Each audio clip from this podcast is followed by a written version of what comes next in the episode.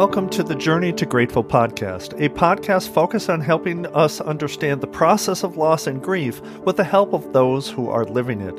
I'm your host, Tim Begonia, and in today's episode, I'm going to take a look at perspective in a slightly different way. Now, before I begin, I'd like to remind you to share this podcast with someone you know who is dealing with their own grief. The more we know and understand about grief, the better we can help others, and more importantly, help ourselves. Remember to share with others that they can find the podcast on Spotify and Apple Podcasts, but also directly on the website journeytograteful.com. On the website, you will discover stories from myself and my contributors who are sharing their experiences with their grief journey. And coming later this month, I'm going to be adding resources to better provide a variety of help with grief, sharing more ways to connect with you where you are currently in your grief journey. And thank you once again for joining me today. I invite you to listen on.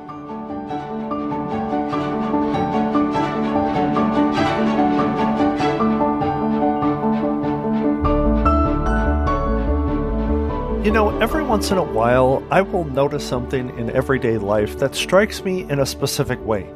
It's usually normal life, nothing unique, and nothing special, but when viewing it with the perspective of a widower's mind, it becomes a bit more highlighted with a bit more meaning than usual. Now, last week, I decided to head to Costco during the day to restock for our Costco closet.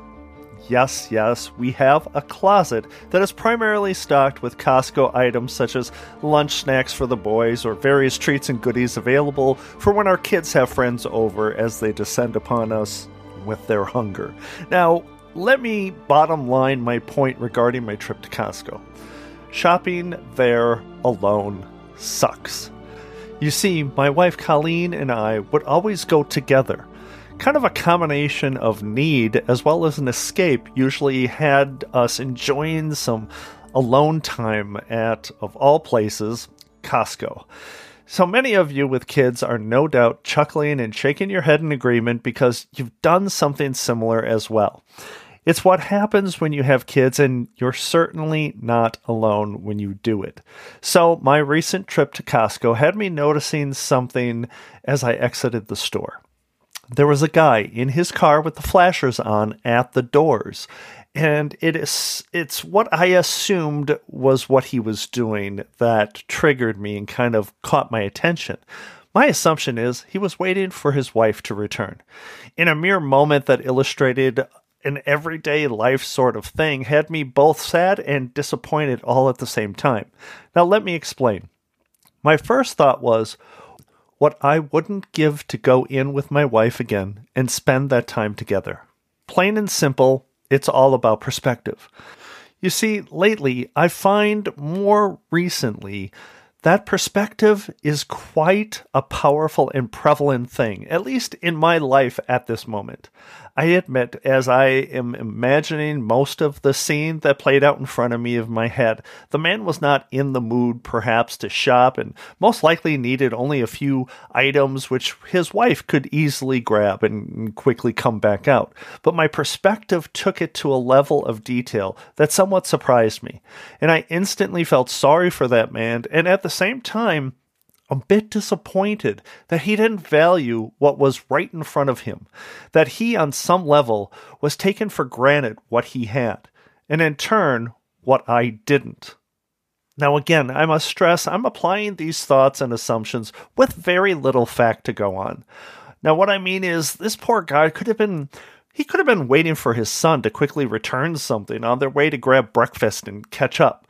I have no idea as I did not see who he was actually waiting for. However, the early time of day, it being a weekday in fact, leads me to believe I was pretty spot on with my assumptions. Now, whether I was correct in those assumptions or not, the power of this message still remains perspective. And how we experience life differently when we experience a tragedy or a life altering event which seems to provide us with clarity that we otherwise did not have. I believe that this is quite a common thing, one of which most likely every one of us has experienced in some form or another. And when that event passes and life somehow finds a way back to normal, we tend to forget that perspective we had a glimpse of during that moment in time. Now, back in late December of 2018, when Colleen became confused at home, which led to an ER visit and the discovery that her breast cancer had metastasized into brain tumors, I recall those first few days as we began that new journey. I found some time to walk the halls of the hospital, which brought me to an open grand atrium looking out into the world. I recall being hyper aware of how odd it seemed that those cars and, and the people I saw passing by were so oblivious to what was happening in our world at the moment. And thinking beyond that, what was happening in countless other lives in the hospital at that particular time. And so it goes. That exact feeling as you dress yourself in a suit and walk your children into a church to say your final goodbyes to the one person you were certain would be the source of strength for your family for years to come. Meanwhile, cars and people passed by on that particular day as well. And it was a usual occurrence, but somehow, this time, it was just so wrong of them to be doing so. At least to you. Didn't they know how the world had tipped on its axis? To you? Didn't they realize that the world they were walking through had just changed so very much to you? Were they not aware of how nothing would ever be the same ever again to you? And that's perspective. All because of a man seemingly waiting for his wife at Costco one early weekday morning. And there it is. Sometimes daily, sometimes just occasionally, when life places a spotlight on a portion of your daily experience to somehow teach you something so very important to be aware of life around you, but to more importantly, be thankful for it in the moment. Take the extra moment to give someone a hug. Find the time to visit a friend you've been putting off. Just stop, breathe, and appreciate what, at the time, is a small, insignificant moment in your day. Because that hand that you are holding on the way into Costco might not be there tomorrow.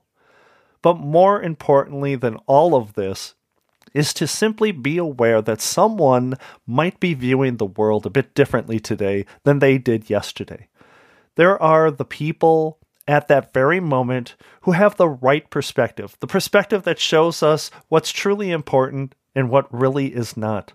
So, moving forward, moving forward through life with grief and loss, understanding that what you are experiencing on your path is normal and should not be pushed away. And to those who are supporting someone in their loss, understand that your support begins with understanding of how their world has tipped on its axis. That speaking of their loss is not to suddenly bring up something they are trying to forget.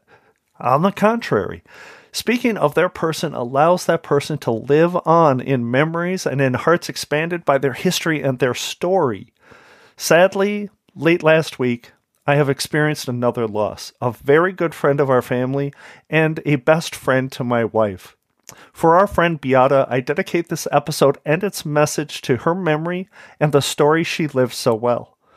Our hearts are heavy and ache with the knowledge of the path that our friends are currently walking, knowing all too well that path ourselves. Now, I ask that we all just adjust our perspective before life does it for us. Be aware that you can support someone in the smallest way and impact them in a deeper way than you could possibly imagine. It simply takes a small step forward for you to help them discover a small step forward on their path of grief. Just make sure you reach out and hold their hand along the way.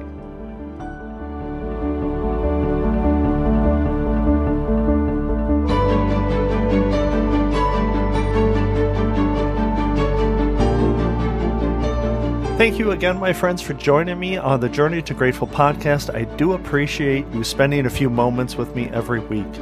I am thankful for the perspective I've been allowed to find with my experience and this podcast, and I hope when I share it with you, you find a nugget of value in it to share with others. Again, never hesitate to connect with me via email and give me your feedback. You can contact me anytime at tim at journeytograteful.com. You can also leave me a voicemail or even directly text me at 262 298 2428. That's 262 298 chat. And be sure to subscribe, please, to the podcast on Apple Podcasts or Spotify and rate and review the podcast. It helps others find the show, and through that, we can all be part of making a difference for others. And of course, Journey to Grateful is on Facebook and Instagram. Just simply search at Journey to Grateful and join the community today. Now, before I say goodbye today, I'd like to share with you an anonymous quote I found recently to be quite honest. Our greatest weakness lies in giving up. The most certain way to succeed is always to try just one more time. Try just one more time. In a small way, this is also a slice of perspective, as it simply shows us when we use the word success, what that means to us has everything to do with perspective. I oftentimes find and share quotes that may mean different things depending upon your perspective. This one does just that.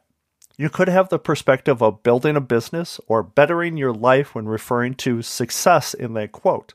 But its meaning, in a way, seems a bit deeper when you relate success to moving forward through grief, through loss. It's not success as a, in bettering yourself, but it's success as in moving forward, taking just one more step and never giving up when you when you are experiencing the loss of that important piece of you and your life never giving up moving forward thank you once again for stopping by grabbing a seat and sitting by me for a bit as we talk. I wish you on whatever path you find yourself on today to walk confidently on your journey to grateful. Bye bye